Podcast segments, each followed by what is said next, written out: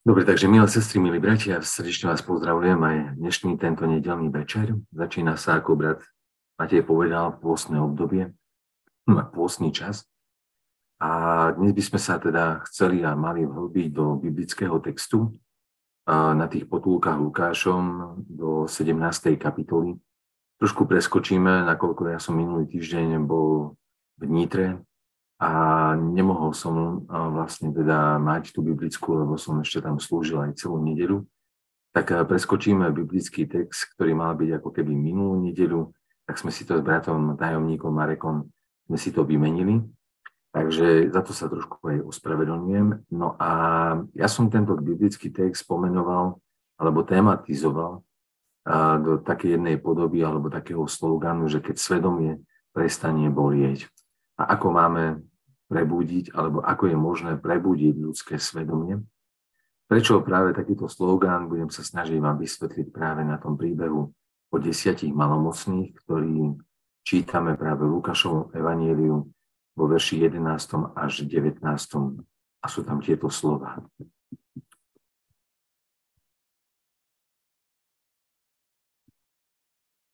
Keď sa teda Ježiš uberal do Jeruzalema, šiel cez Samáriu a Galileu. Ako vchádzal do ktorej si dediny, stretlo sa s ním 10 malomocných mužov, ktorí zastali zďaleka a pozdvihli svoj hlas, volajúc Ježiši, majstre, zmiluj sa nad nami. Keď ich videl, povedal im, chodte, ukážte sa kňazom. A keď šli, boli očistení. Tu jeden z nich, vidiac, že je uzdravený, vrátil sa a silným hlasom oslavoval Boha padol na tvár Ježišovi k nohám a ďakoval mu a bol to Samaritán. Ježiš odpovedal, či neboli očistení desiati? A kde sú deviati? Nevrátili sa, aby vzdali Bohu chválu iba tento cudzinec. I povedal mu, staň a choď, tvoja viera ťa zachránila. Amen. Takže tá prvá veta z dnešného biblického textu hovorí o tom, že Ježiš, keď sa uberal do Jeruzalema, tak šiel cez Samáriu a šiel cez Galileu. Mám tu jednu takú mapku, ktorú vidíte teraz momentálne pred sebou, aby ste si teda vedeli predstaviť, že kde ten vlastne, alebo odkiaľ ten Ježiš šiel. Viete dobre, že bydlisko alebo Nazaret a v podstate Tibariácké jazero Kafarnaum, teda všetky miesta, kde sa Ježiš nielen narodil, ale kde aj býval, tak sa nachádzajú vlastne v oblasti Galilei, čiže to je hore na severe Izraela. No a keď chcel prechádzať dole do Jeruzalema, tak vlastne musel teda prejsť, ak chcel ísť Izraelom, tak musel vlastne prejsť cez samotnú Samáriu, a, a len nebolo by to ničom výnimočné, keby tam nebol určitý historický konflikt medzi Židmi a Samaritánmi. Niektorí zbožní Židia, oni dokonca radšej to obišli dookola len, aby cez Samáriu teda nemuseli prejsť. Sami dobre viete, že tento konflikt vlastne vznikol v čase, keď Židia boli odvlečení do babylonského zajatia a um, teda tí Samaritáni ako náboženská skupina práve vznikla v tom čase, keď uh, došlo k podmaneniu si Izraela ako súčasť uh, teda celej babylonskej ríše. No a ten babylonský kráľ, keď vlastne teda hovorí najmä o tom kniha Daniel, keď vlastne si teda odvliekol určitú časť obyvateľstva, tak väčšinou to boli mladí ľudia, vzdelaní, perspektívni. A mohli by sme povedať, že taká elita izraelského národa. No ale na tom území, odkiaľ tí ľudia boli odvlečení, tak v rámci tej vojenskej okupačnej stratégie, tak posielal do týchto dobitých území svojich ľudí, ktorí potom sa miešali s tými, ktorí tam ostali, teda s tým pôvodným obyvateľstvom a miešali sa nielen národnostne, ale najmä aj nábožensky. Takže takto vlastne vznikli Samaritáni, ktorí síce zachovávali svoju vieru v Boha, ale k nej primiešavali prvky rôznych teda pohanských náboženstiev. No a keď sa vlastne Židia vrátili späť do vlasti po dobití Babylonu a perským kráľom Kýrom, tak práve tí zbožní Židia sa začali separovať od toho pôvodného náboženstva alebo od pôvodných obyvateľov a dokonca im nedovolili ani chodiť do Jeruzalemského chrámu. A preto vlastne Samaritáni, ako možno povedať nové náboženské etnikum, si postavili svoj vlastný chrám na vrchu Gorazim. Keď e, čítate v Evanieliach vlastne Ježišov rozhovor s e, ženou Samaritánkou, tak práve ona vlastne sa akože pýta Krista, že na ktorom vrchu alebo kde má, máme správne uctievať živého a pravého Boha. A vlastne Ježiš hovorí, že, že vlastne praví ctitelia ma budú uctievať práve v duchu a v pravde. No ale to, čo chcem povedať práve tým, že v tej jednej vete v úvode toho príbehu je teda povedané, že Ježiš prechádzal, teda aj samotnou Samáriou, tak prechádzal územím, ktoré vlastne v očiach Židov teda nebolo veľmi v láske a treba povedať, že asi to bolo aj obojstranné, že aj zo strany Samaritánov, ale aj zo strany najmä Židov vládla veľká nenávisť, ktorá pretrvávala dlhé, dlhé stáročia. Ježiš práve naopak na tej ceste do Jeruzalema sa, čo je pekné vidieť, že sa nevyhýbal ani stretnutiu s inak zmýšľajúcimi, skôr naopak aj tam si túžil nájsť svoje miesto. Je ešte iný veľmi pekný príbeh, myslím, že je to v Lukášovi v 9. kapitole, kde práve, keďže išiel cez Samáriu, Samaritáni ho neprijali, No a tak vtedy vlastne jeho učeníci veľmi horliví chceli zosielať oheň z neba. No a Ježiš im vtedy napomína, hovorí, že neviete, čo ste ducha, lebo syn človeka neprišiel zatracovať, ale prišiel, prišiel hľadať to, čo vlastne bolo zahynulo. Teda, keby sme mohli dnes možno sa pýtať na Samaritánov dnešnej doby, tak e, možno by sme ich mohli označiť ako, že sú to ľudia iného význania, iného náboženstva, ľudia, ktorí možno žijú až e, s takým ateistickým, možno svetonázorom, teda prostredie, ktoré je cudzie a ktoré je všade tam, kde práve chýba prítomnosť živého, živého Krista. A Pán Ježiš sa nebráni, nejde iba k rovnako zmyšľajúcim, ale dokonca v dnešnom príbehu vidíme, že aj pomáha a uzdravuje aj tých, ktorí boli ako keby v očiach tých najzbožnejších vylúčený práve z Božieho ľudu.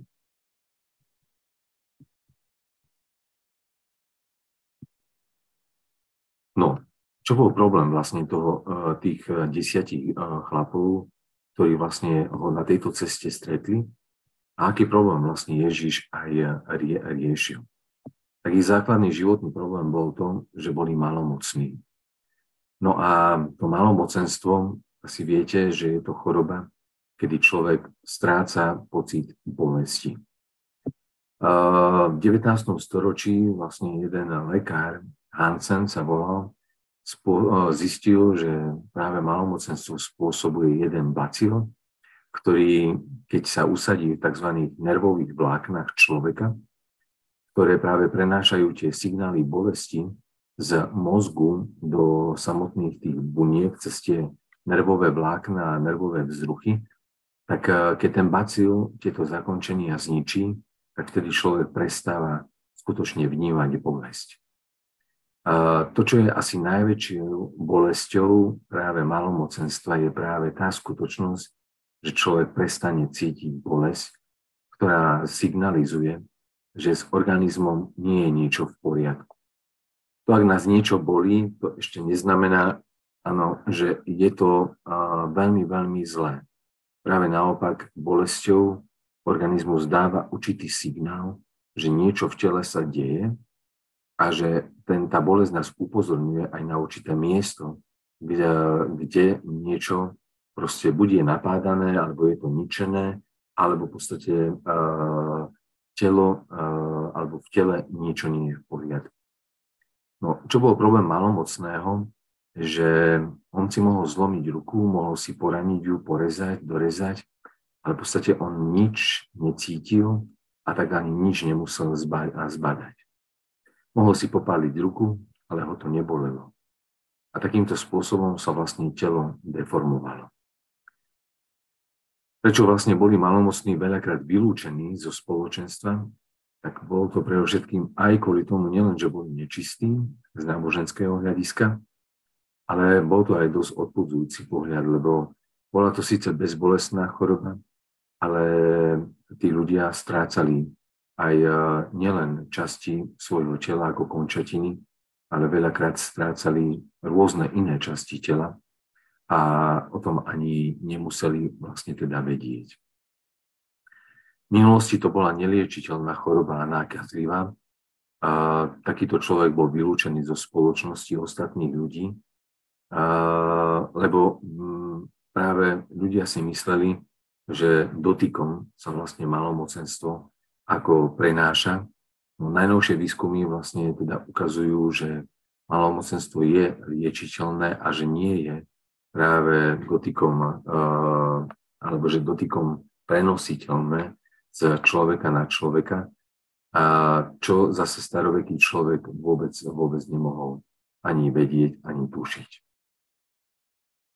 A je pravda, že dnes sa možno s malomocnými už dnes nestretávame, skôr možno malomocenstvo stretávame v krajinách, teda tretieho sveta. A prečo to tu rozoberám, tak možno nejako dopodrobná.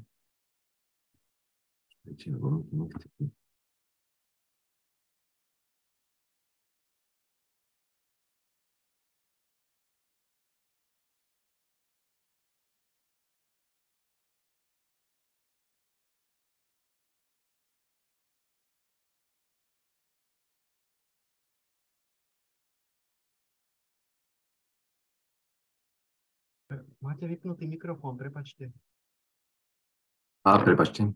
Teda a v knihe od Jenziho som sa vlastne teda dozvedel, že najnovšie teda odborné výskumy vyvrátili práve to tvrdenie, že malomocenstvo je infekčná choroba. Teda je to tá Hansenová choroba, ktorá je poruchou nervovej sústavy, pri ktorej človek stráca ten pocit bolesti ktoré sú teda varovnými signálmi na akékoľvek dotyky vonkajšieho prostredia. A práve tento varovný nervový systém paradoxne sa nazýva bolesť. Tá má však za úlohu chrániť človeka pred tým, že pri styku s predmetmi toho vonkajšieho prostredia vysielajú vtedy nervové bunky signály na mozgu a tak človek môže cítiť určitý tlak dotyku toho vonkajšieho predmetu. A tento tlak môže byť rôzny a vyvoláva aj rôzne pocity, ale teda môže vyvolať aj samotnú bolesť. Väčšina známych chorôb je spojená práve s bolesťou a bolesť je v tomto prípade aj životne nevyhnutná potreba. Lebo ľudia postihnutí práve touto chorobou strácajú akýkoľvek pocity a nemajú už tzv. receptory dotyku.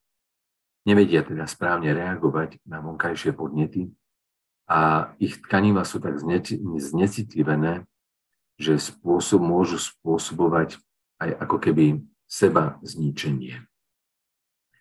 A čo tým chcem povedať, že malomocenstvo sa môže zdať ako také nejaké anestetikum pred samotnou s bolesťou. Človek sa zraní, ale bolesť necíti. Teda všetky tie vonkajšie znaky a rany tejto choroby sú však len druhotnými prejavmi. Malomocenstvo teda nie je infekčná choroba, jej, jeho príčinou je narušenie centrálnej nervovej sústavy a tak neexistuje nejaký dôvod stavať sa k ľuďom postihnutým touto chorobou ľahostajne, ale že je im potrebné so záujmom aj pomáhať. Čo sa týka náboženského pohľadu na, na, na malomocenstvo, tak práve Možišov zákon veľmi jasne a striktne e, definuje, ako Židia mali e, zaobchádzať práve s touto chorobou alebo s ľuďmi, ktorí boli touto chorobou postihnutí. Táto nemoc sa vždy považovala za Boží trest. Jedna z možností stať sa nečistým prostredníctvom dotyku bola dotknúť sa chorého práve na lepru, alebo teda na malomocenstvo. Vyhlásiť niekoho za malomocného mohol len kňaz. A v ten deň, keď bol niekto vyhlásený, tak musel si roztrhnúť svoje rúcho a už stále musel chodiť s týmto roztrhnutým rúchom. Tvár od nosa dolu si musel prekryť a ak mu išiel niekto oproti, tak musel ho varovať s dvomi slovami. Nie slovami som malomocný, malomocný, ale som nečistý, nečistý. Lebo každý, kto by sa ho bol dotkol, bol rituálne vyhlásený za nečistého. Ak bol niekto teda takto vyhlásený, bol zároveň aj vylúčený zo spoločnosti a tak žil v oddelenej časti mesta, ktorá bola určená len pre malomocných. Nemohol vstúpiť do okolia chrámu a už vôbec nie prijímať nejaké duchovné požehnania. Toto všetko nieslo ako keby ortiel alebo zdanie Božieho súdu. Čo je veľmi dôležité možno podotknúť, je, že od dňa, keď Možiš spísal zákon, nemáme v Biblii alebo v starom zákone žiadnu správu o nejakom židovi, podotýkam židovi, ktorý bol uzdravený z malomocenstva. V prípade Miriam to bolo pred dokončením piatich kníh Mojžišovi, v prípade Námana sírskeho išlo o sírčana, nie o žida. A hovorím to tu z jedného prostého dôvodu, ktorý za malú chvíľu aj vysvetlím, prečo to vlastne pripomínam. Teda od Mojžiša až po Ježiša nebolo správy o takomto vyliečení. Možiš napísal v dvoch takých dlhých kapitolách v 3. knihe Možišovej 13. a 14. množstvo veršov, ktoré hovoria o tom, čo by sa malo robiť, keby bol niekto uzdravený z malomocenstva. A tam teda ten eh, Možišov zákon hovorí, že má prísť ku kniazovi takýto človek s tvrdením, že je vyliečený z malomocenstva mal obetovať dvoch vtákov, jedného vtáka zabili, druhého ponorili do krvi prvého a pustili ho na slobodu. A potom museli 7 dní, teda kňazi, tí, on, a, ako zodpovední, mali skúmať celý prípad, ako vôbec bolo možné, že došlo k samotnému uzdraveniu. Najprv zisťovali, či bol dotyčný skutočne malomocný. Keďže iba kňaz mohol niekoho prehlásiť za malomocného, musel dať potom písomnú správu. Keď bola odpoveď áno, tak bol potom ďalej človek skúmaný, či bol skutočne uzdravený. A keď táto odpoveď bola tiež áno, tak potom sa ho pýtali tretíkrát, aké boli okolnosti jeho uzdravenia, aby preskúšali, či boli skutočne legitímne. Keď aj táto odpoveď bola áno, tak potom sa prišiel v 8. deň tzv. deň plný rituálov so štyrmi obeťami. Bola tam obeť za hriech, obeť, pri ktorej musel prejsť nie, uh, okolo, okolo tej obete, spaľovaná obeť a potom musela byť pri, uh, prinesená aj pokrmová obeť. Vtedy kňazi vzali krv z obete za hriech a krvou označili tri časti tela dotyčného, jeho práve ucho a jeho práve, viete, pravý palec na ruke a pravý palec na nohe. To isté urobili aj s krvou druhej obete. Potom vzali olej, pomazali tie isté miesta a vtedy bol muž znovu prijatý do spoločenstva a smel slobodne vojsť do okruhu chrámu.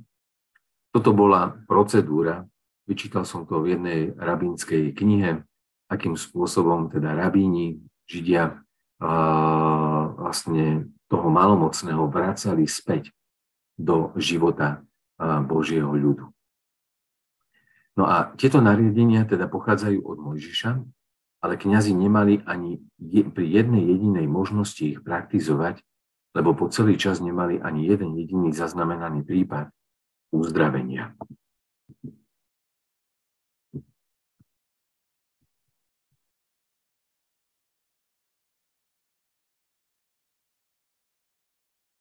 Tých rabinských spisoch sú opísané mnohé prípady konania s nemocnými, ale o malomocenstve rabínske spisy úplne mlčia.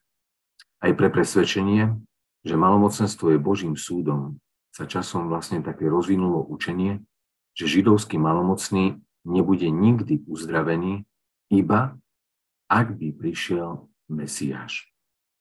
Doposiaľ som to preto tak doširoka roz, rozvádzal, lebo som chcel, aby sme si uvedomili, že uzdravenie malomocného alebo malomocných bol skutočne niečo vynimočné aj v židovskom národe, aj v dejinách starozmluvného ľudu.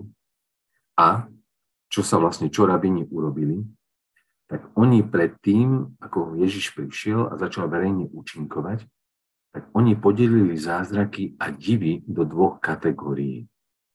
Prvej kategórii boli divy, ktoré mohol urobiť každý, ak ho pán Boh tomu zmocnil. Ale vytvorili aj tzv. druhú kategóriu, ktorá bola nazvaná tzv. mesiášske divy a tie mohol urobiť iba mesiáš. A práve do tej druhej kategórie zaradili tri zázraky.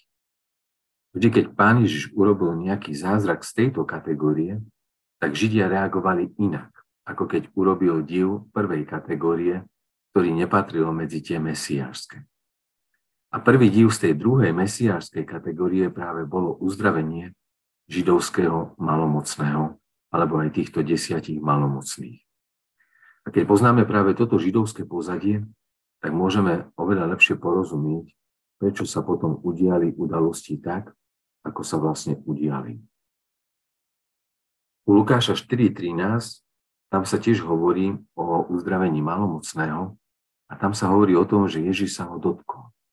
Niečo podobné sa vlastne dnes neudialo, ale on ich posiela práve v duchu Mojžišovho zákona, aby šli práve za kňazmi.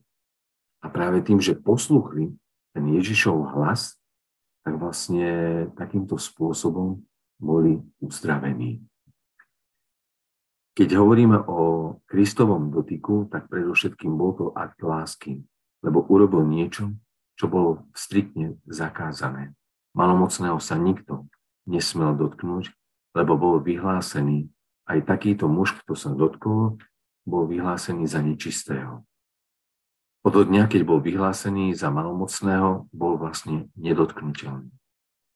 Tak Ježišov dotyk muža uzdravil pán urobil prvý mesiášsky zázrak, teda on mu teda prikázal, aby nikomu nič nepovedal, to hovoríme ešte o 4. kapitole, choď ukáž sa kňazovi, obetuj za svoje očistenie, ako nariadil Mojčiš, im na svedectvo.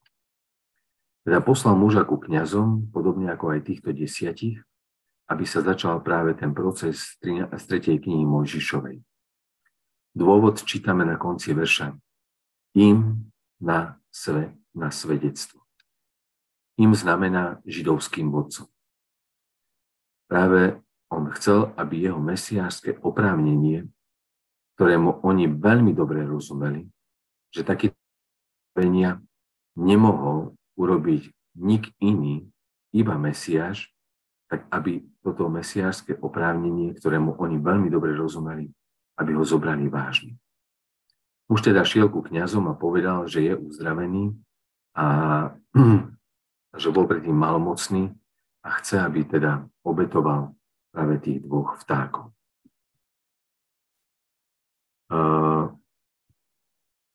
Teda najbližších tých 7 dní sa tento prípad mal skúmať z týchto troch aspektov. Či bol skutočne malomocný, ak áno, či bol skutočne uzdravený. A po tretie, kto, a to bolo to najdôležitejšie, kto ho uzdravil. Bol to muž z Nazaretu menom Ježiš, ktorý ho skutočne uzdravil. A tu by som možno prešiel do také nejakej aplikačnej časti.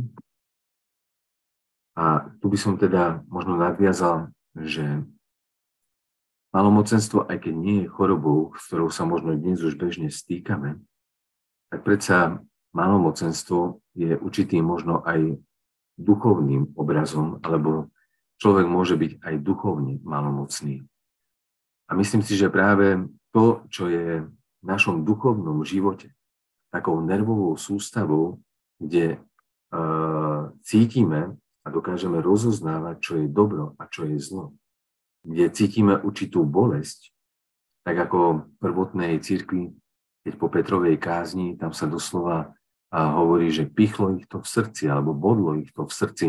To znamená, že zacítili určitú nejakú vnútornú bolesť, takže za tým všetkým je vlastne, keď sa Boh dotýka našej nervovej sústavy, tak sa dotýka nášho svedomia.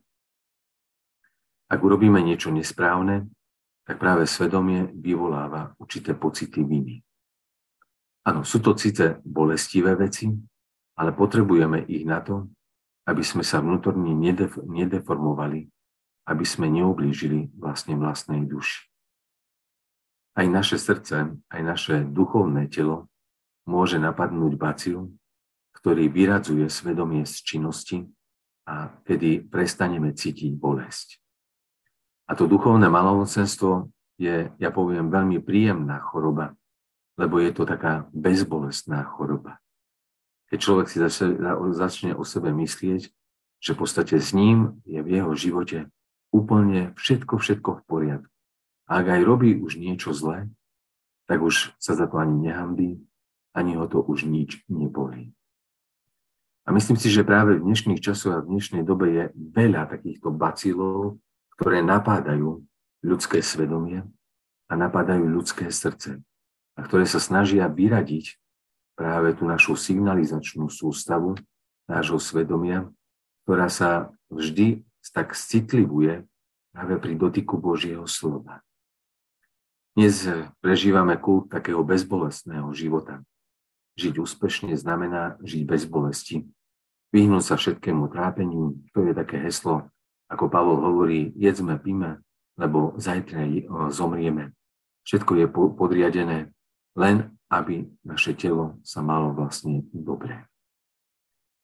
Lenže problém je v tom, že ak človek je duchovne malomocný a už prestáva cítiť tú bolesť, tak môže sa zraňovať môže zraňovať aj druhý okolo seba.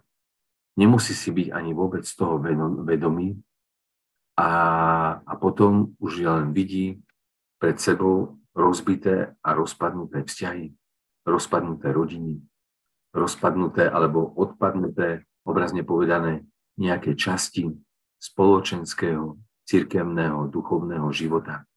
Že tu odpadlo ten, tam odpadlo to, proste niečo, sa vlastne ako keby rozbíja.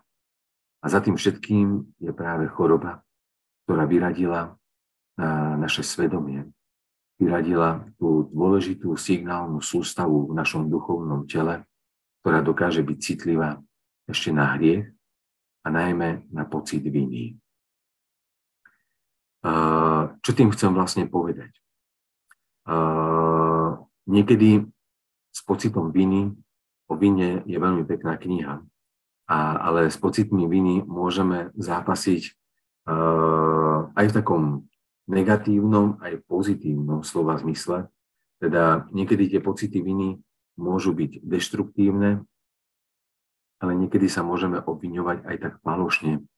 Napríklad, e, keď sa niečo proste udeje, na čom my nemáme žiadny podiel viny, väčšinou to je možno pri pri rodičoch, keď eh, sa niečo udeje s dieťaťom, tak uh, väčšinou mami alebo otcovia majú dojem alebo pocit, že sa obvinujú z, a, a hľadajú alebo zdôvodňujú si, že za smrťou alebo za tou okolnosťou práve stojí ich neopatrnosť, alebo že keby boli tam, tak by sa to určite nebolo stalo. No ale sú tzv. aj deštruktívne pocity viny, kde sa umrtvuje svedomie veľmi vedomé a ktoré je práve dôležité k tomu, aby sme boli vnútorne zdraví. Bolesť, pocit viny ma totiž upozorňuje na niečo konkrétne, čo by som mal zmeniť.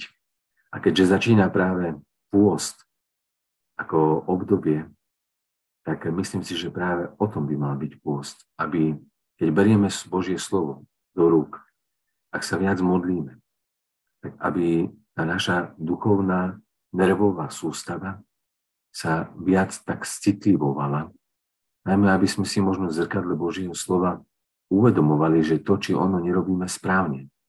Áno, pôzi aj o tom, aby nás to zabolelo, aby sme mali aj určitý pocit viny, ale aby sme s tým pocitom viny dokázali aj správne naložiť.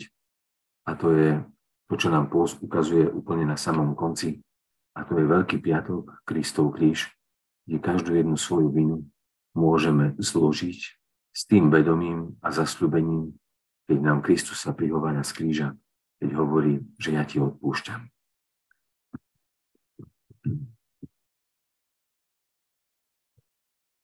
Ak sme stratili citlivosť na hriech, keď si hriechy niekedy zrelativizujeme, ak ich začneme nazývať inak, tak potom prestaneme hriechy vôbec v živote už aj vnímať. A v jednej knihe od Maxa Kašparu je to taký známy psychológ, aj teológ, veľmi myslím, že múdry a vzdelaný človek, som si dovolil vyťahnuť zo pár takých jeho pre, po, premenovaní, že ako sa dnes možno premenovávajú určité biblické pojmy. On hovorí, že pícha dnes už neexistuje, lebo dnes je premenovaná na zdravé sebavedomie. Lakomstvo sme premenovali na zákon ekonomiky, nestriedmosť na vyššiu životnú úroveň, závisť na boj o spravodlivosť, hulváctvo a hnev na slobodu prejavu. Sú silné tendencie vo Svetovej zdravotníckej organizácii, aby boli sexuálna promiskuita a lenivosť označené ako nové diagnózy. Čiže ak bude váš manžel záletník, tak nepácha hriech neverí, ale trpí chorobou a jeho správanie treba nejako akceptovať. Takisto už nebudeme mať lenivých ľudí, najnovšie budú trpieť prokrastináciou, teda chronickou tendenciou odkladať plnenie povinností a úloh na neskorší čas. Zanedbaná výchova sa zmenila na podporovanie vlastného názoru u detí. Materstvo bez manželstva je moderná forma existencie, dokonca i likvidácia pozitívnych hodnôt je zbavenie sa predsudkov. Neúcta k tradícii je zase víťazstvo zdravého rozumu. A takto by sme skutočne mohli pokračovať ďalej, ďalej a dlho ešte. Čo tým chcem vlastne povedať? Že malomocenstvo je skutočne bezbolestná choroba. A sila hriechu v živote človeka, že ak si človek na hriech zvykne, tak prestane ho potom už v živote aj bolieť. A potom niekedy ani nechápeme skutočne, že určité veci sa nám v živote menia, rozpadávajú, nefungujú a my si len pýtame prečo lebo nedokážeme už vidieť hriech v právej, právej podstate. A, a toto je práve ten koreň duchovného malomocenstva, pred ktorým, ktorý Kristus a na moc, ako v dnešnom texte vidíme, nás aj uzdraviť. No malomocenstvo je vlastne choroba, ktorá vedie človeka aj do izolácie. Viete, že v texte sme čítali, že teda malomocní museli byť sami. Boli odmietnutí, neboli prijatí spoločnosťou a museli žiť dostatočne ďaleko od zdravých a už z diálky museli volať som nečistý, aby ostatných varovali, aby sa nemuseli a nemohli k ním priblížiť. Teda bolo to veľmi, veľmi ponižujúce vlastne postavenie vo vtedajšej dobe. No keď si zoberieme také mravné a duchovné malomocenstvo, tak eh, to má ako keby opačnú tendenciu. A tu sa do samoty izolácie, do odmietnutia skôr dostávajú tí, ktorí sú zdraví, ktorí sa riadia samotným svedomím. A tí, ktorí sú pokladaní za chorých, práve uh, dnes, keď, ja neviem, si do, uh, dokážete možno vyjadriť nejaký názor. Pred chvíľou som stretol sestru seniorku, ktorá sa vrátila z jednej konferencie v Nemecku. No a bavili sa tam a jedna z veľkých tém bola aj LGBTI otázka. Tak uh, skutočne uh, hovorí, že už ona sa cítila izolovaná a sama so svojím vlastným názorom napríklad v tejto otázke Takže svet dokáže si vyhradiť svoje vlastné teritorium, kde možno aj my môžeme mať ten pocit, že práve tí druhí nám nerozumejú. Aj otupené svedomie, kde, ktoré je možno dnes spoločenským trendom, aj kultúra, ktorá robí bezbolestnými mnohé veci, ktoré sú možno eticky a duchovne zlé, nás dokáže dať do určitej izolácie. No a aké je teda z toho východisko, alebo aké je liečenie? Ako človek môže zistiť, že niečo nie je v poriadku. Ako môže malomocný, ktorý nepocitoval bolesť, ktorý má zdeformované telo, ako si môže uvedomiť, že má v živote problém. No tak jediný, jediná cesta je, že sa možno uvidí sám seba v zrkadle. Keď necíti bolesť, tak potrebuje vidieť určitý obraz. A v tom zrkadle môže zbadať, že niečo nie je v poriadku, že sa tu niečo deformuje. A myslím si, že práve to je zmysel aj chodenia na služby Božie, na biblické hodiny, na večiernie, čítať si Božie slovo, modliť sa, lebo práve v takýchto chvíľach chceme nájsť a mať odvahu, aby sme nazreli do Božieho zrkadla, aby sme sa videli skutočne v pravde. V liste Jakuba sa dokonca hovorí, že Božie slovo je zrkadlo, v ktorom vidíme svoju skutočnú tvár.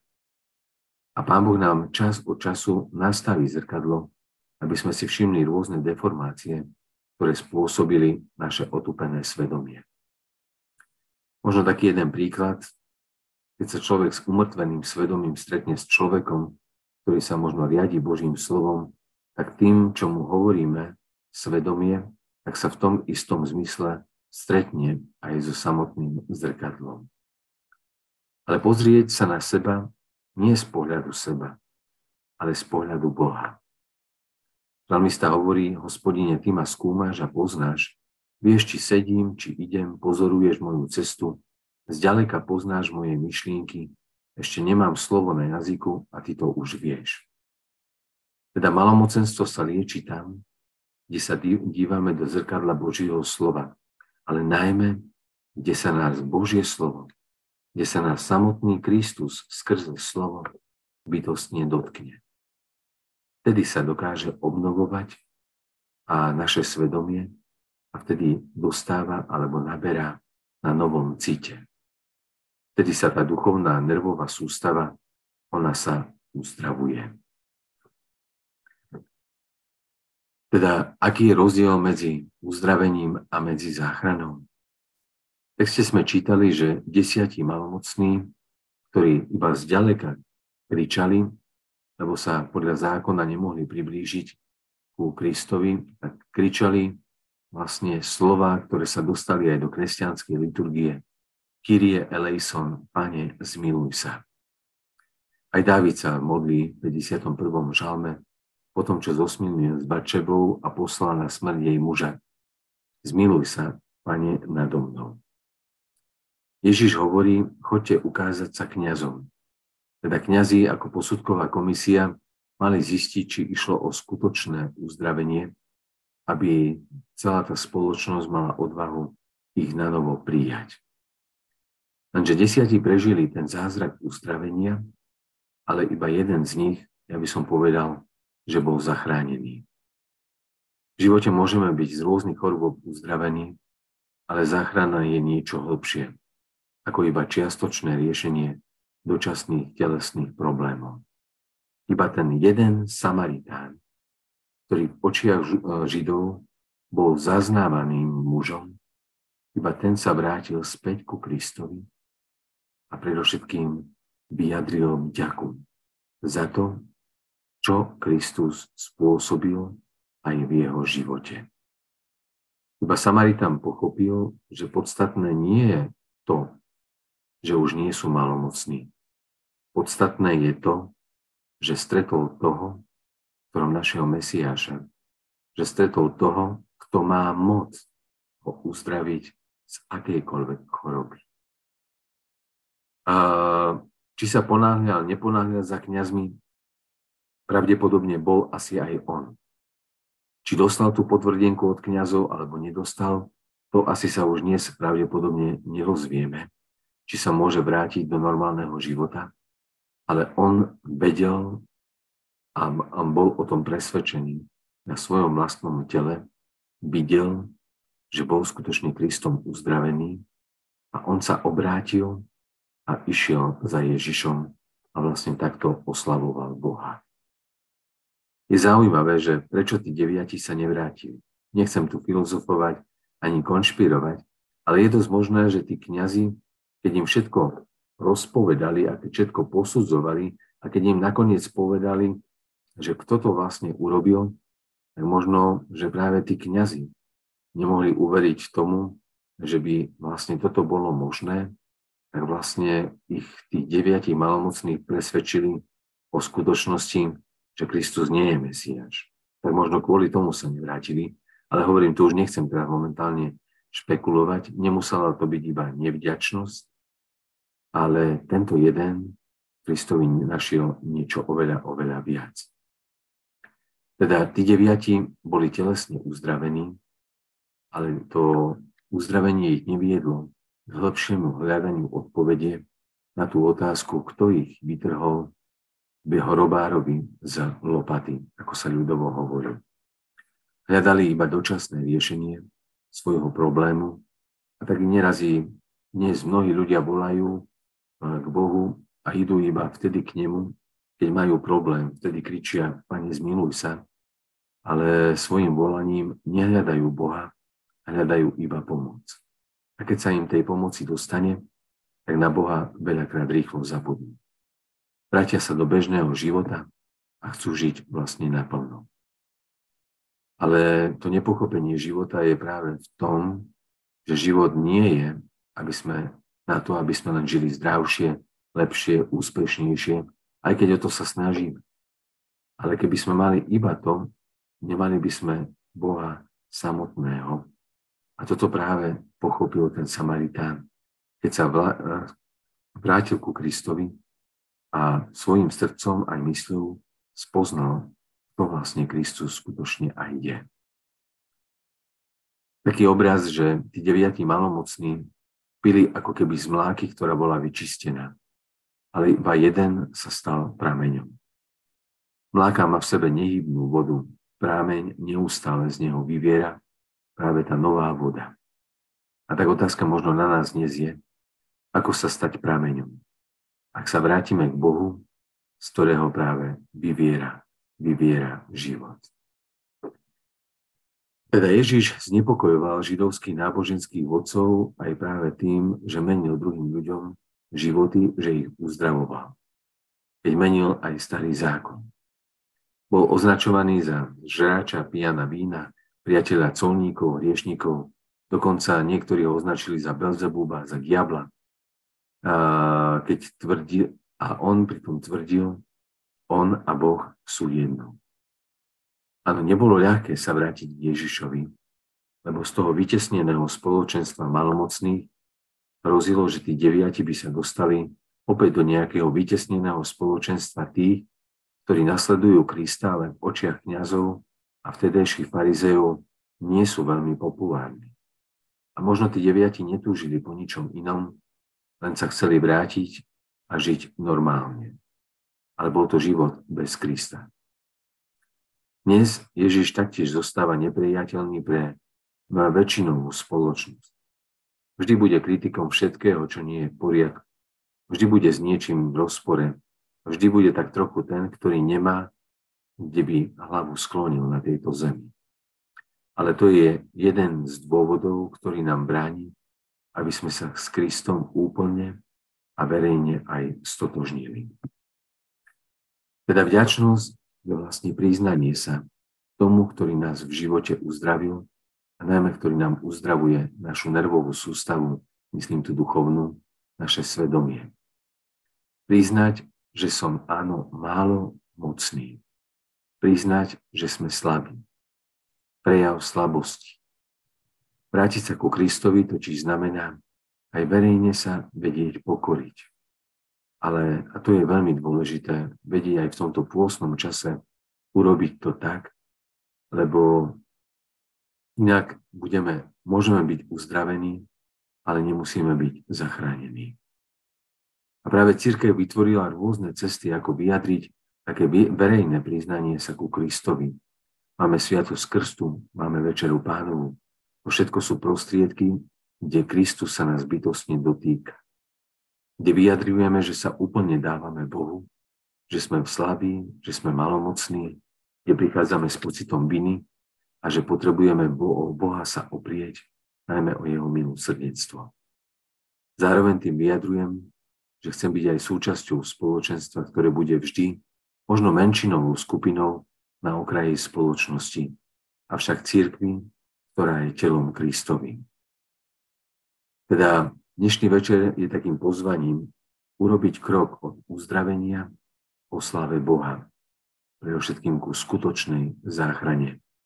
Vrátiť sa ku Kristovi ako k prameniu bytia, aby sme mali uzdravenie, nielen, uzdravené nielen svedomie, ale predovšetkým, aby bol uzdravený náš vnútorný človek. A tak vám len chcem popriať, aby aj tohto ročný pôst bol predovšetkým o takýchto Kristových dotykoch, aby nás viedol do spoločenstva, aby nás viedol s rôznymi pocitmi viny práve k sebe samému, aby uzdravoval všetko to, čo je málo mocné aj v našom duchovnom živote. A takto, aby sme ním znovu zrodení mohli robiť nové kroky viery, nové kroky viery aj v službe, v našich rodinách, manželstvách, ale aj vôbec v spoločnosti, v ktorej žijeme. Nezabudníme mu za to všetko, čo pre nás urobil a robí, dennodenne vysloviť svoje životné ďakujem. Amen.